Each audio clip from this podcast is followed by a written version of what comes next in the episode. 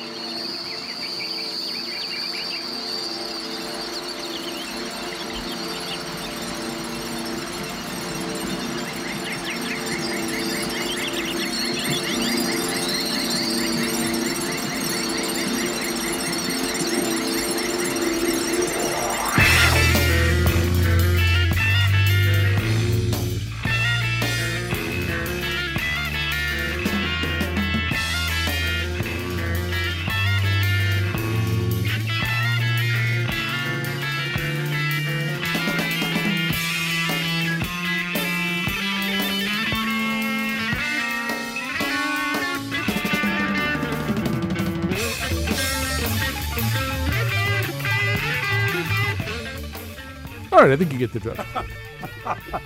and I just want to say, possibly worsening the whole experience, and I don't mean to indict anybody else or sound like Bill Clinton, but I was the only person in that particular car who was not high on the marijuanas. Um, and I feel like being high on the marijuanas may have been kind of essential to really fully uh, appreciating this. So the person you hear in, in the background is John Dankosky, executive editor of the New England News Collaborative and ho- host of The Wheelhouse, which is tomorrow, uh, and next on WNPR, which is Thursday. Uh, and he is also, it says here in the introduction, a huge nerd who intentionally listens to Rush. And yes, I didn't write that particular introduction. Uh, also joining us from uh, Washington, D.C., uh, is David Weigel, who's the author of The Show That Never Ends The Rise and Fall of Prog Rock. So um, before we bring uh, David Weigel aboard, uh, John Dankosky, you're hearing this music. not only are you hearing this music, but you are sitting there with the album cover in question right in front of you. So you have that with you. I do. And many other album covers besides, I might add. Yes. And so, what did this music mean to you at the moment that you went through the gateway towards it? Well, I'm glad you started with your story, Colin, because my story started 10 years after that, thereabouts. So it's in the 1980s. This music that you were riding around in the back of a car listening to in the early 70s was music that was not of my time, right? So we were listening to something different on the radio in, in the 1980s. And I was part of a group of sort of outcast high school kids who felt like what was normal wasn't fun. And so we were going to attach ourselves to something not normal.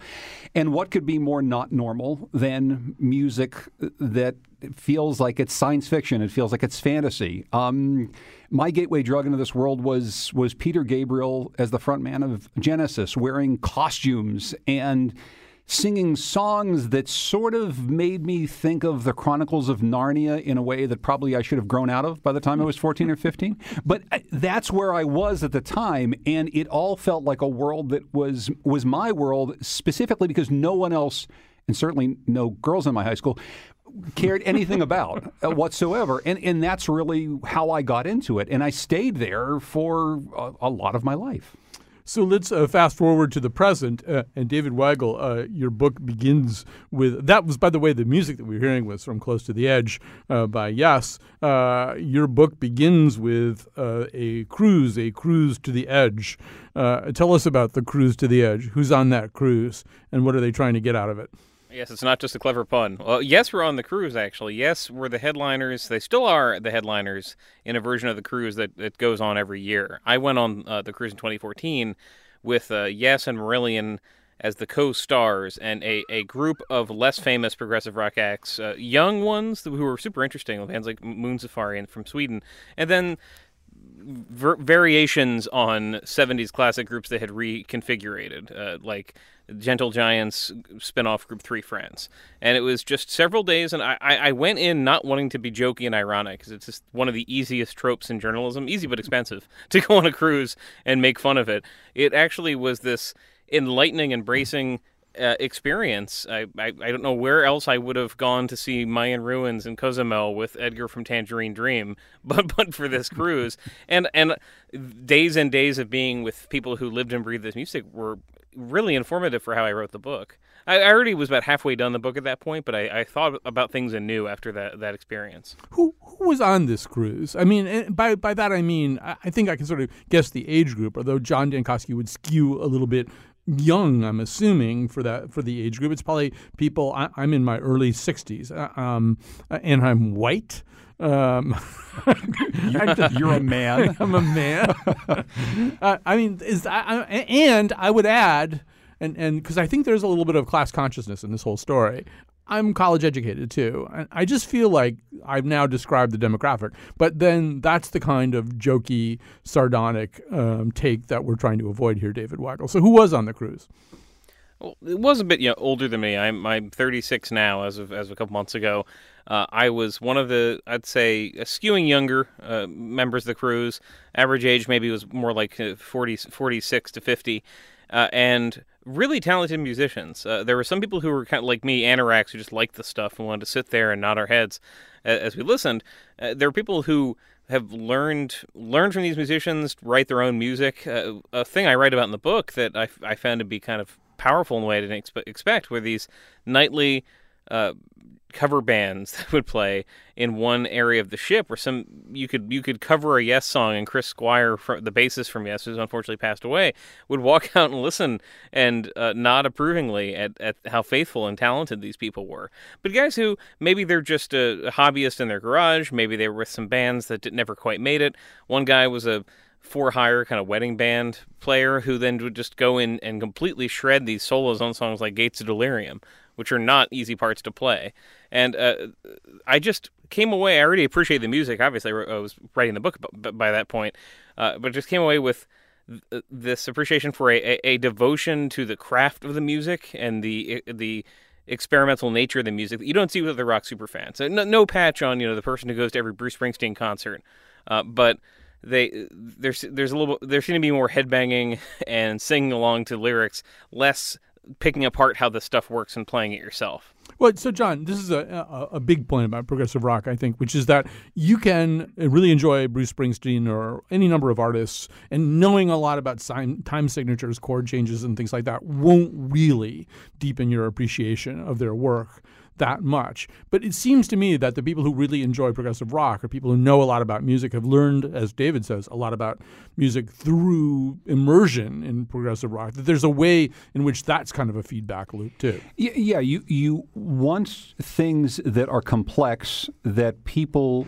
normal people just can't play. The the idea that anybody could pick up a guitar and play that, the the ethos behind punk is something that the prog rock fan kind of rejects th- this notion that if it's easy, then we can put our emotions into it is less important than the idea of, of something that has complexity and is going to set you apart in some way. Now, not all the music that we're going to talk about today is all that technically complex but a lot of it that's really its hallmark. I will say as a as a high school kid who listened to this music and then tried to play it, I ended up being much more the Dave Weigel sitting and listening and nodding my head. I tried like hell with my friends to play Rush and King Crimson and, and Yes songs and we just weren't anywhere near good enough.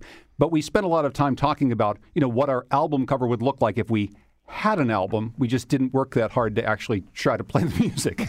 so I want to talk a little bit more about this, but John, I also just want to maybe you can uh, help me set this thing up because I'm sure David is going to have a lot to say about it too.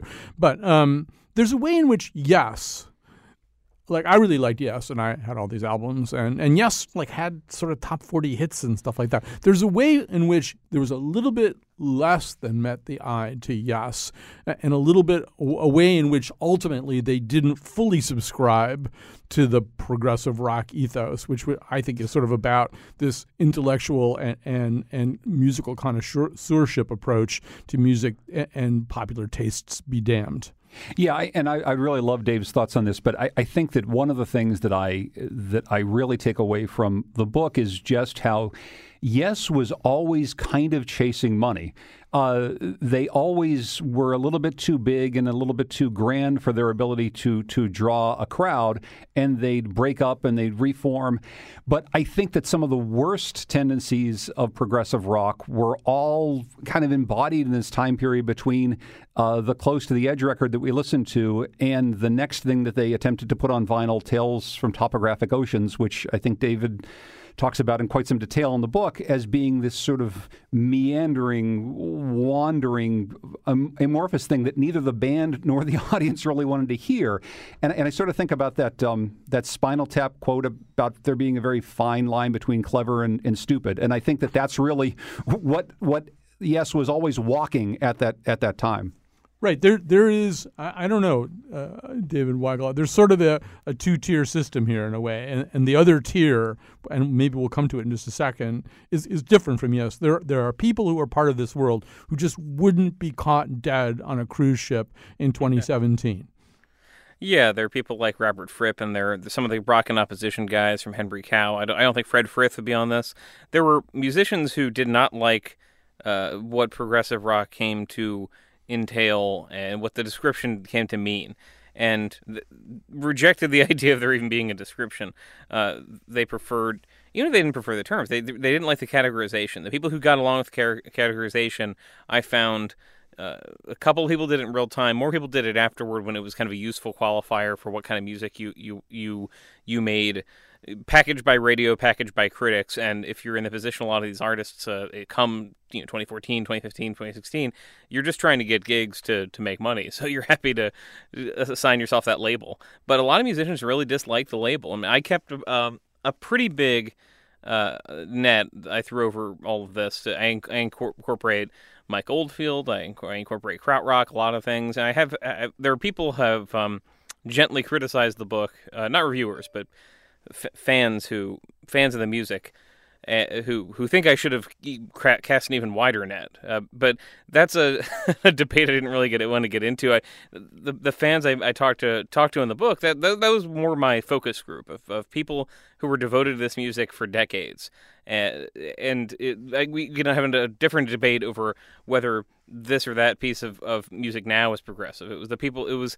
the music that started in the late '60s and what grew out of that for the next couple decades, kind of tapering off when some of these artists began to pass away. You know, John, I think there's also there's a little tension between commercial success and uh, and artistry that also surfaces. Well, I, first of all, I think this form was po- partly made possible by something called AOR, album-oriented rock. There was kind of a revolution in radio that sort of said, well, now this big FM band has opened up. We don't just have to pay play three-minute singles anymore. We can play all kinds of stuff, including stuff that people have never heard before, stuff that's way too long to go on uh, other formats. And, and, and, although that format commercialized pretty quick, quick, there was a period of time where that notion too of what a song was was kind of changing. It, it, was, and I think that that still shows up today. I mean, in the in the classic rock radio of today, it, it's still quite possible to turn it on and hear "Roundabout" from Yes's Fragile album. It's very uh, it's regular that you'd hear Jethro Tull. Um, not so regular that you'd hear some of the other bands that uh, David outlines, including, I think, the band that many prog rock fans look to to be the, the, the top of the heap and probably the heroic elements of, of David's book, King Crimson. I mean, you don't hear King Crimson songs on album oriented rock radio back then, for the most part, with some exceptions. And you really don't hear them in classic rock radio now. But, you know, that's because they were after something else. They were after something that was a little bit more artistic and a little less commercially driven. You know where you hear them? Right here.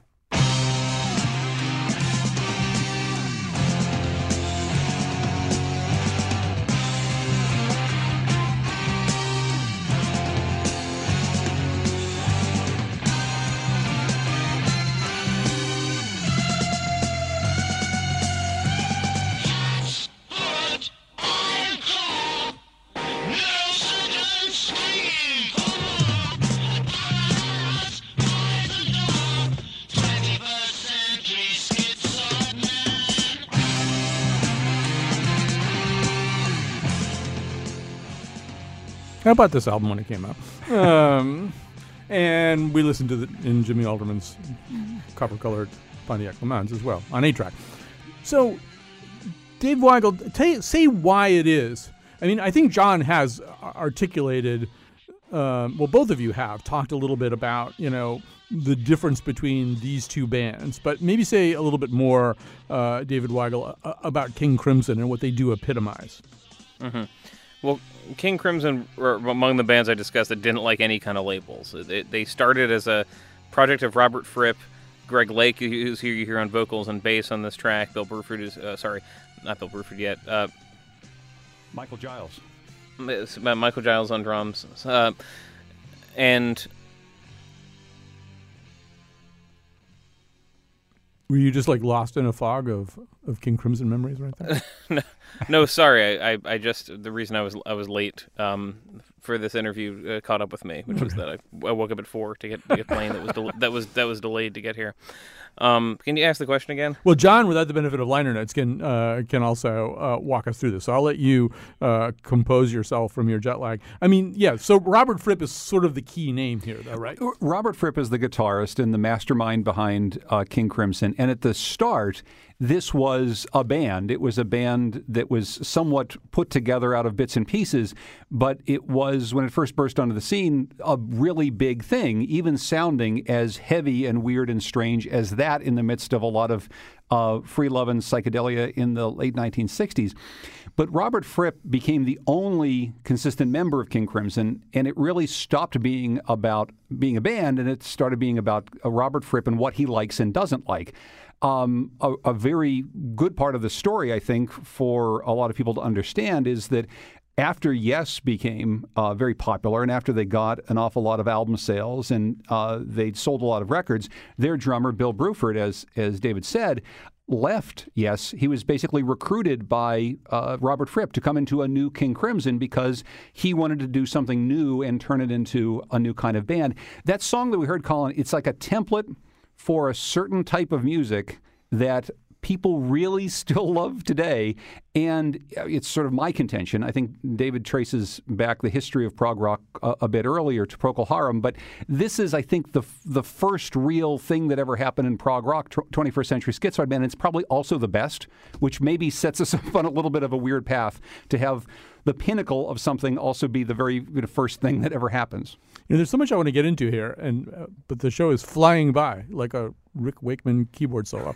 Um, no, it actually is flying by, unlike a Rick Wakeman keyboard keyboard solo. solo. So, but but you know, there's a, there's a, I think there's some other things going on here. I want to mention two or three of them, uh, and um, but I guess before we do that, just so that we can make the argument uh, or discuss the argument that this music, in fact, because it blew away all kinds of boundaries, it really kind of opened the landscape up. Uh, the Roger Dean landscape up for all kinds of other experimentation that survives and prospers even today. So let's hear Kanye West. Music, no one man should have all that power. The clock's ticking, I just count the hours. Stop tripping, I'm tripping off the power. The system broken, the school's closed, the prison's open. Although David Weigel, I think it, it's fair to ask does this represent some kind of recognition by Kanye West of a, thre- a, musical thread running from Robert Fripp to him, or is that just a really cool phrase to drop into your song? I, I think it's a good sample. He's never explained the sample. I, I will say that I emailed him through all the channels I knew to, to, to try to figure out why he sampled this, and he never got back to me. Uh, he also samples Jon Anderson's vocals on a Mike Oldfield song on a different on the first track on this album. He went through a very micro progressive rock period before going to- totally in their direction. I mean, his, his next album is much more minimalist.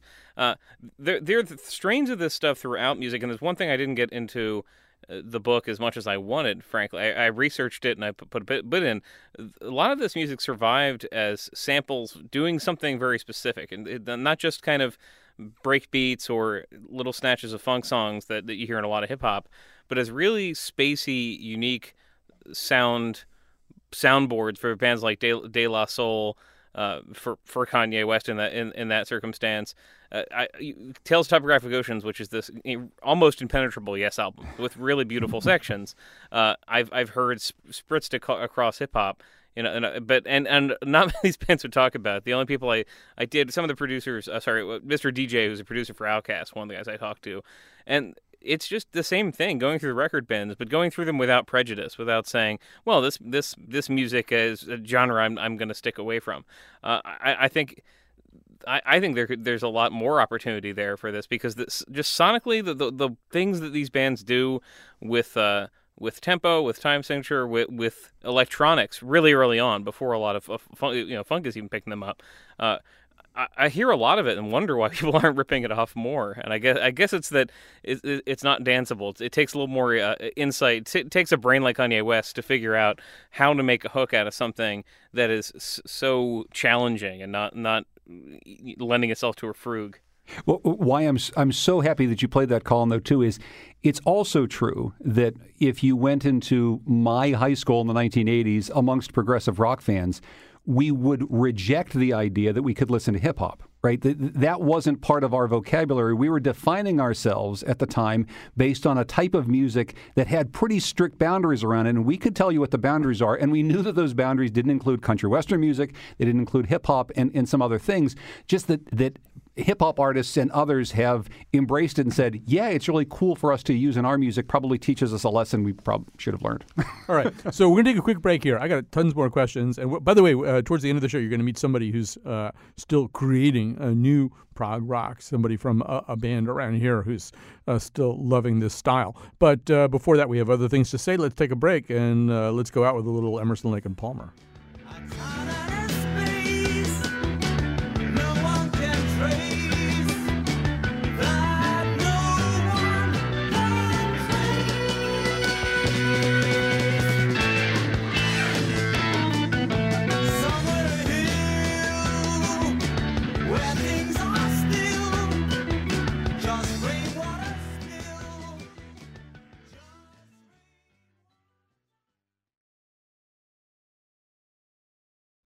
Perhaps I should explain, you should pardon the expression, the genesis of this show, uh, which is that um, David Weigel had, had, written, it turned out, he, he, wrote a book about progressive rock. The minute we heard about this book, The Show That Never Ends, uh, The Rise and Fall of Prog Rock, uh, we realized it was a chance to do a show with John Dankosky about an obsession of his I think it's fair to call it an obsession in the sense that he's sitting there with all the album covers stored in their little plastic cases.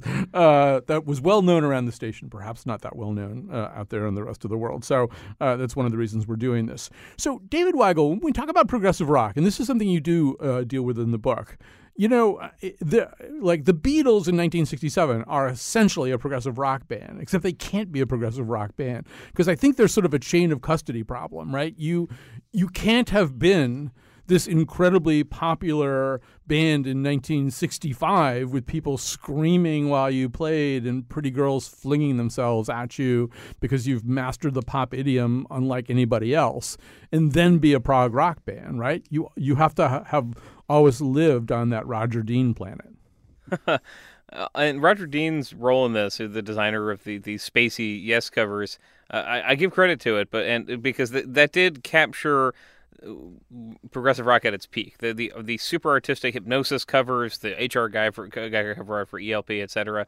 Uh, that that was like one vector of progressive rock. But the way I kind of frame it for the book is that any rock that grew out of British garage mod music that kind of absorbed psychedelia and then went somewhere else. It, it couldn't have gone anywhere. So Gen- Genesis started as, as quite a poppy, uh, chart-friendly band, band uh, with the minor with the minor problem that they don't have any hits at first, uh, and and then become much more experimental.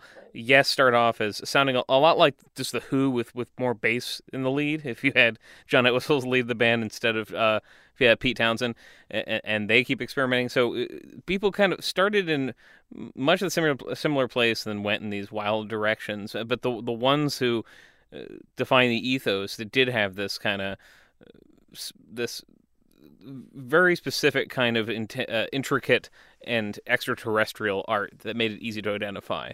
Uh, and the concerts were like that too. I mean, the, the, the early concerts, or by early I mean like 66, 67, 68, uh, these bands were part of long psychedelic all night raves and be-ins, right? And by the early 70s, these bands are these sensory experiences where you show up and you're listening to quadraphonic sound inside an arena or you're You've got uh, a light show in the case of Hawkwind, a light show in the case of King Crimson. They're just experimenting with what becomes a lot of arena rock uh, in a more structured way. Like if you go see a U2, U2 concert now and see the various things going across the LED screen. Um, these bands kind of did that first. So the things that, that you might scoff at, uh, the way they're the way they're packaged, the way the, the, these these covers that look a bit odd 40 years later, that was part of a presentation that was extremely influential in how all of rock and then you know hip hop too, how all of it uh, presented itself. But I think also, John, you know, there's this. Um, actually, if people wonder what we talk around uh, about around here in the newsroom at WNPR. We had like a 15 minute conversation about Phil Collins the other day.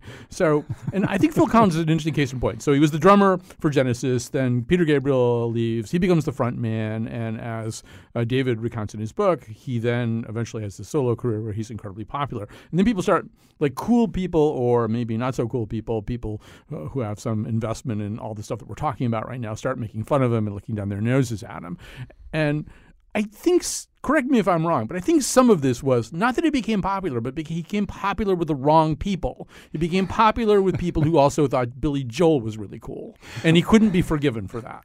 Well, it, a lot of the bands that uh, David talks about in the book, uh, bands like Rush, that I know you don't want to spend too much time on, Colin, because I know you have an aversion to Rush. Okay. But it, Rush was essentially popular in their way for 40 years. I mean, they they could still they've retired, but they could still sell out concert halls, and so their fans never abandoned abandoned the fact that they would try to put out a new record and, and sell albums and be popular in their way.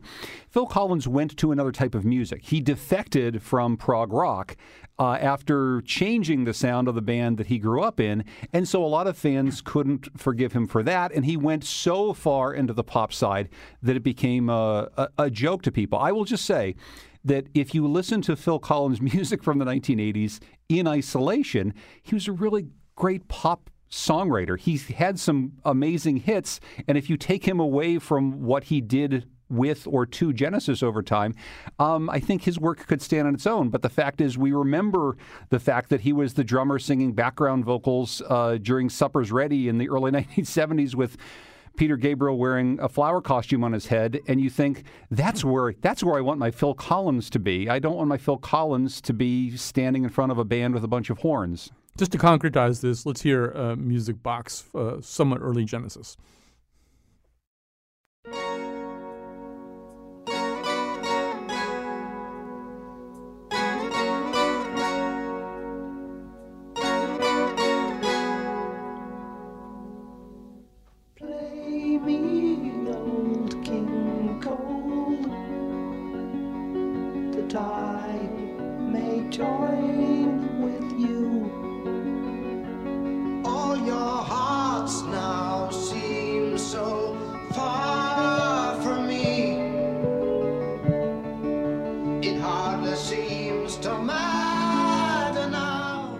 That's from 1971, and I picked it because we actually now, according to our metrics, have 71 li- listeners left listening to this radio show. Uh, no, that's absolutely not true. So, um, this uh, David Weigel, this this movement, this progressive rock, prog rock movement, it kind of does come in waves, and we've really kind of, for the most part, only been talking uh, about that first wave. Um, what's the second wave? Can you describe what that is, and, and and are they just basically guys who grew up listening to the first wave and thinking, "Hey, I think I want to do that too." Well, to an extent, I mean, there's this kind of wave and a half with, with Rush in the in the late 1970s, uh, with Camel. There, there are bands that that are not quite contemporaries. The band members were teenagers when these bands were were, were touring, uh, but they're inspired by that, and they're inspired by heavy by heavy metal and by other other things like. Uh, and then you've got the 80s with the second wave. You have Marillion, uh, Pendragon, a, a, a not just a, a kind of flowering of new bands, uh, but a new gradient of this music, but in progressive metal, which, which takes a while to get going. Uh, and then a, a, new fan base that surprises people. So w- one character in the book really is the media.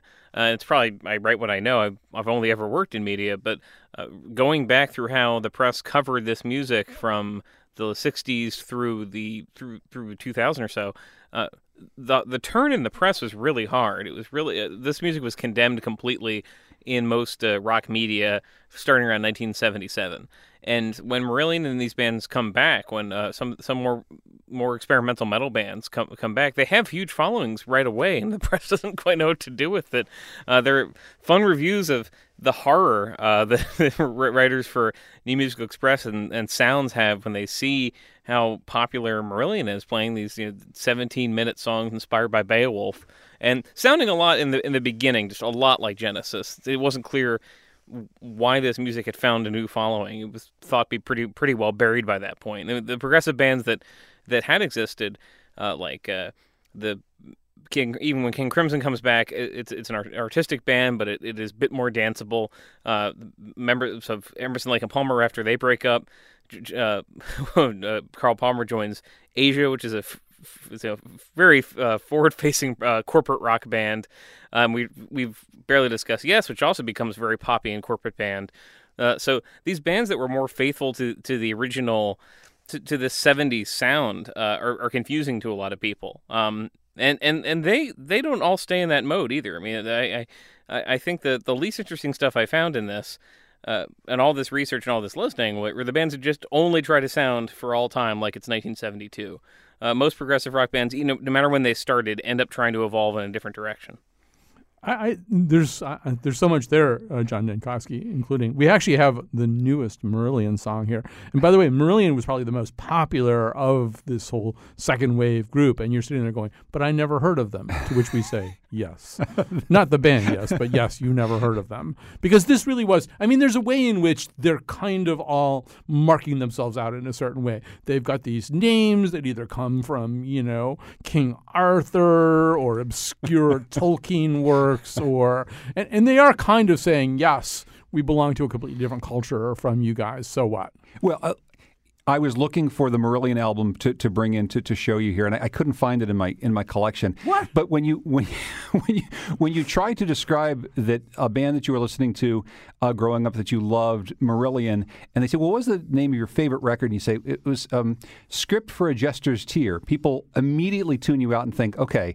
There's something, Or beat you up. There's and they take your lunch money, and I think that that's part of the problem, right? Now, Marillion has evolved over time. Their lead singer, uh, who helped to found the band, left, and they've maintained and, and put out more pop-oriented music. And I got to say, I don't really keep up with what Marillion is doing these days. There's a lot more interesting music in the world than what Marillion is up to uh, in 2017. But their first couple records, I, I still love them, and I and I put them next to my Genesis records because that's where they that's the place they occupy in my brain. All right. Well, let's hear what Marillion's doing right now. That's B2 right there.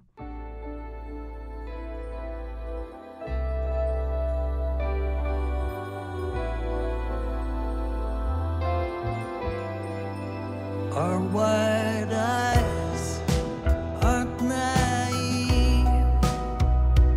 They're a product of a conscious decision.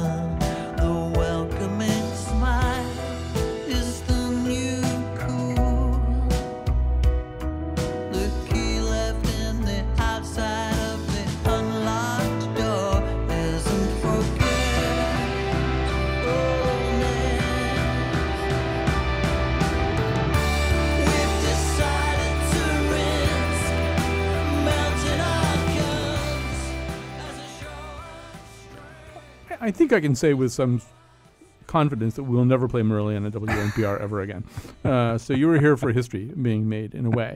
Um, we have to make two quick points here, and we don't have a lot of time to which to do it because I want to bring these young musicians in here to be part of this. So one of them, David Weigel, is I mean, in a way, although punk is a rebellion against everything. There's a way in which probably punk is specifically a rebellion against a form of music that is so reliant on expertise, you know, uh, that, that places expertise and musical acumen above every other possible value. To what degree did, as a kind of counter reaction, did prog rock beget punk? Uh, I think you put it pretty well, and uh, I go back to the critics. Critics were really raring for something to blow up progressive rock, and they embraced punk for that reason. But when it comes to pretentiousness, I uh, a lot of punk, uh, as simple as it was as, as DIY and back to basics, uh, was also kind of kind of stru- it was very structured in what it was rebelling against, and a little bit art school. Uh, a lot of, there were progressive bands who whose members were extremely working class who resented the fact that 10 years later these g- guys who went to much nicer colleges and got their got their uh, their art degrees came out with um, this post punk music, po- punk and post punk music that was simple, and they they found atonal, but the, in in their minds much more pretentious. Not not as pretentious, uh, not as big stru- uh, musically, not as ambitious lyrically, uh, but but a different kind of pretension. Going back to ba- basic basic that way, you're making a, st- a different kind of statement. Um, but and I think Greg Lake, who I uh, who unfortunately has passed away, was one of the guys who resented this the most and just couldn't understand. Uh, he understood that not everything ELP was doing by 1978 was great. None of them argued otherwise, uh, but couldn't understand exactly why people did not see this con. That there was really. Uh, I'd almost use the word populist music that was still filling arenas and people flicking their lighters on that that really transported you for a couple hours. And then there's this stuff that was kind of clangy, uh, you know, songs about the government and not much interest beyond a, beyond a couple of of, of, of minutes. Uh, Other people liked it a lot more. people like Robert Fripp and King Crimson really enjoyed watching punk come along and blow this stuff up. And right. he's he's living in New York for some of this and and and actually completely inspired by electronic and this this deconstructionism, and that's what I mean. There, there's a lot of multitudes contained in what we say, say is progressive. So we're, uh, we we've got to take a break right about here uh, just to have time for the, the final segment. But John Dankosky, we're going to go out with Fleet Foxes, uh, and I think you make to me Fleet Foxes is sort of like if Simon and Garfunkel were born ten years later and started a prog rock band. Uh, it would sound something like. But can you like in thirty to forty five seconds explain how you connect Fleet Foxes, which might be on a typical normal person's Spotify list right now to the music we're talking about today. If you listen to the, the song structures of any of the Fleet Foxes records, uh, the the changing tempos, the the suite like construction of the songs, certainly the orchestral tendencies, big anthems in the middle of these songs, and also some of the, the lyrical content, it's a pretty straight line to some of the folkier prog rock of the 1970s that I love so much. It's one of the reasons that I, I truly love this band, and I think that this is more of a follow up to uh, the prog rock that I loved than some of the bands that, that maybe would be on the cruise to the edge today. All right, here we go.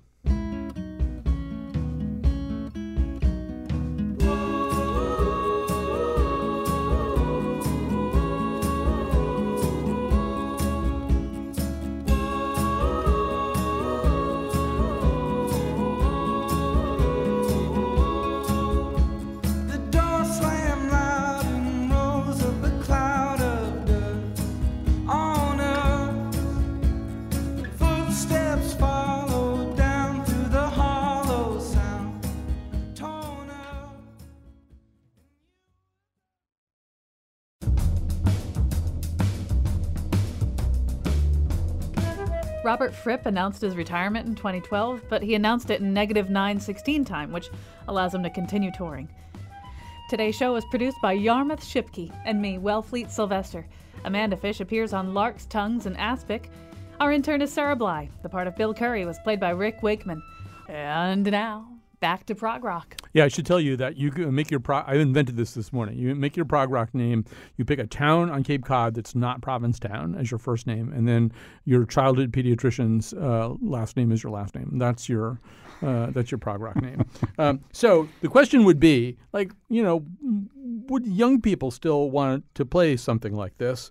Uh, and uh, here, uh, in the form of a song called Moonbase by 1974, is your answer.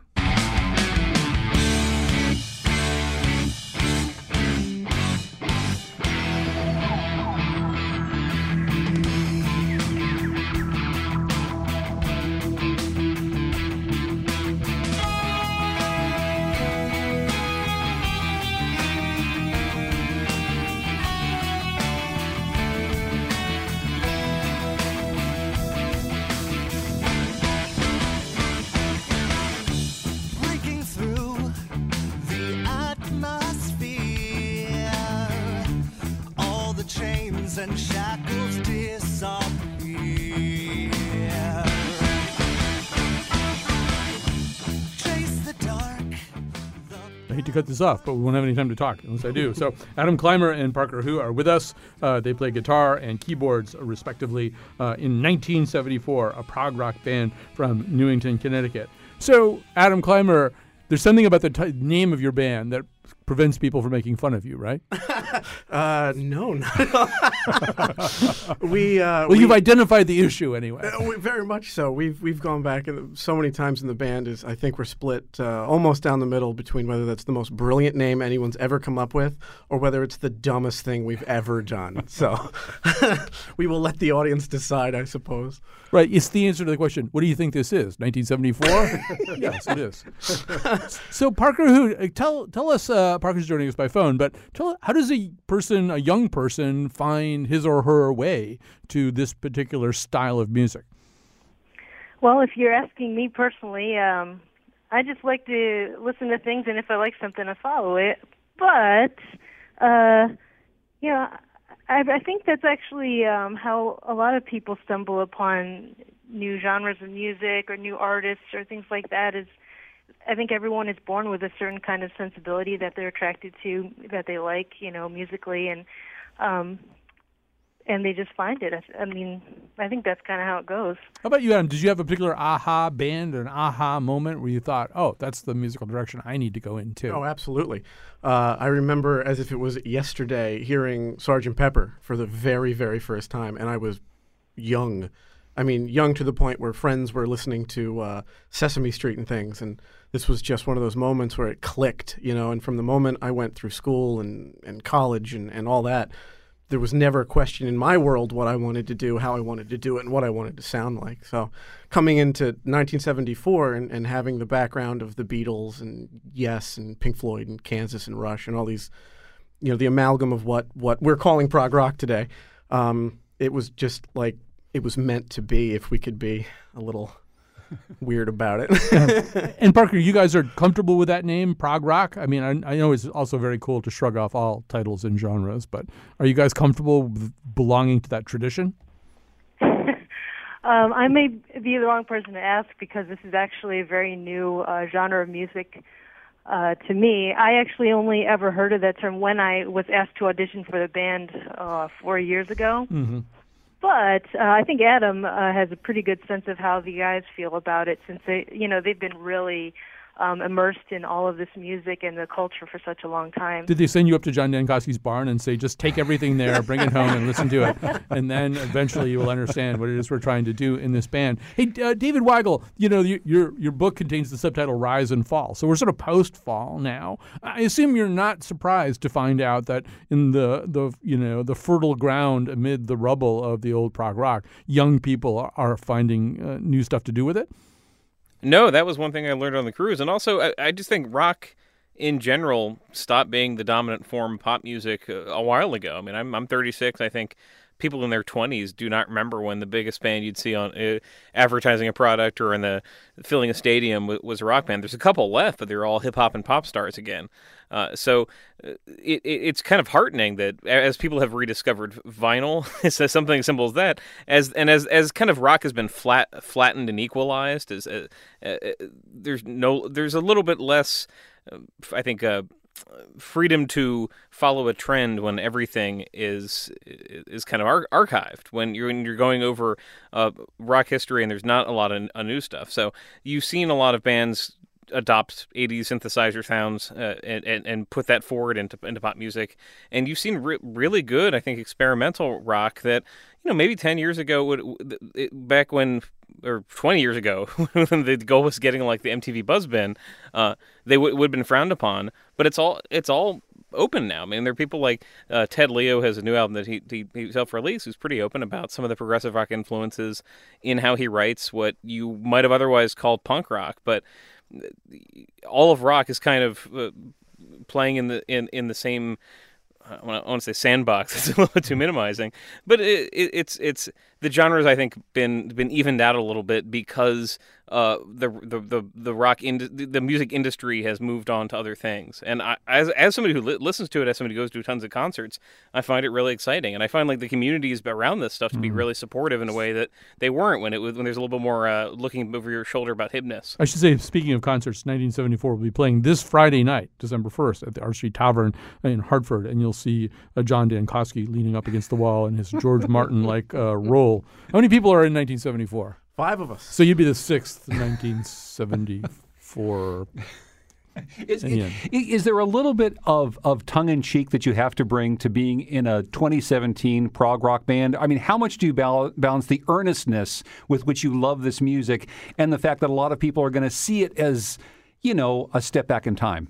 Well, t- to be honest, uh, you know, we, we do wear that moniker quite proudly, you know, prog rock, and, and you know, with respect, uh, you know, we say, yes, we're prog rock. But I think if you cornered any one of us, any one of the five of us, and, and started having a chat about what we do, what we are, and how we define ourselves, I think you'll see us kind of really beat around the bush bef- before we start throwing that term progressive rock out there. Um, I, I feel like we were more or less ordained with that. Uh, you know, I think there was a couple of reviews that came around that said these are progressive. This is the new progressive rock, and I said, uh, uh, really? You know, uh, you know. I, I think in the sense of how we write our stories and how we write our music and stuff. Yeah, okay, a lot of influences, and nothing's you know nothing gets thrown out. I want to have a little time uh, to end with uh, something by 1974. This is Swan Song of the Enemy, uh, which everybody has been uh, dialing up on our request line to ask. We have a request line now uh, to ask for. It's just my parents.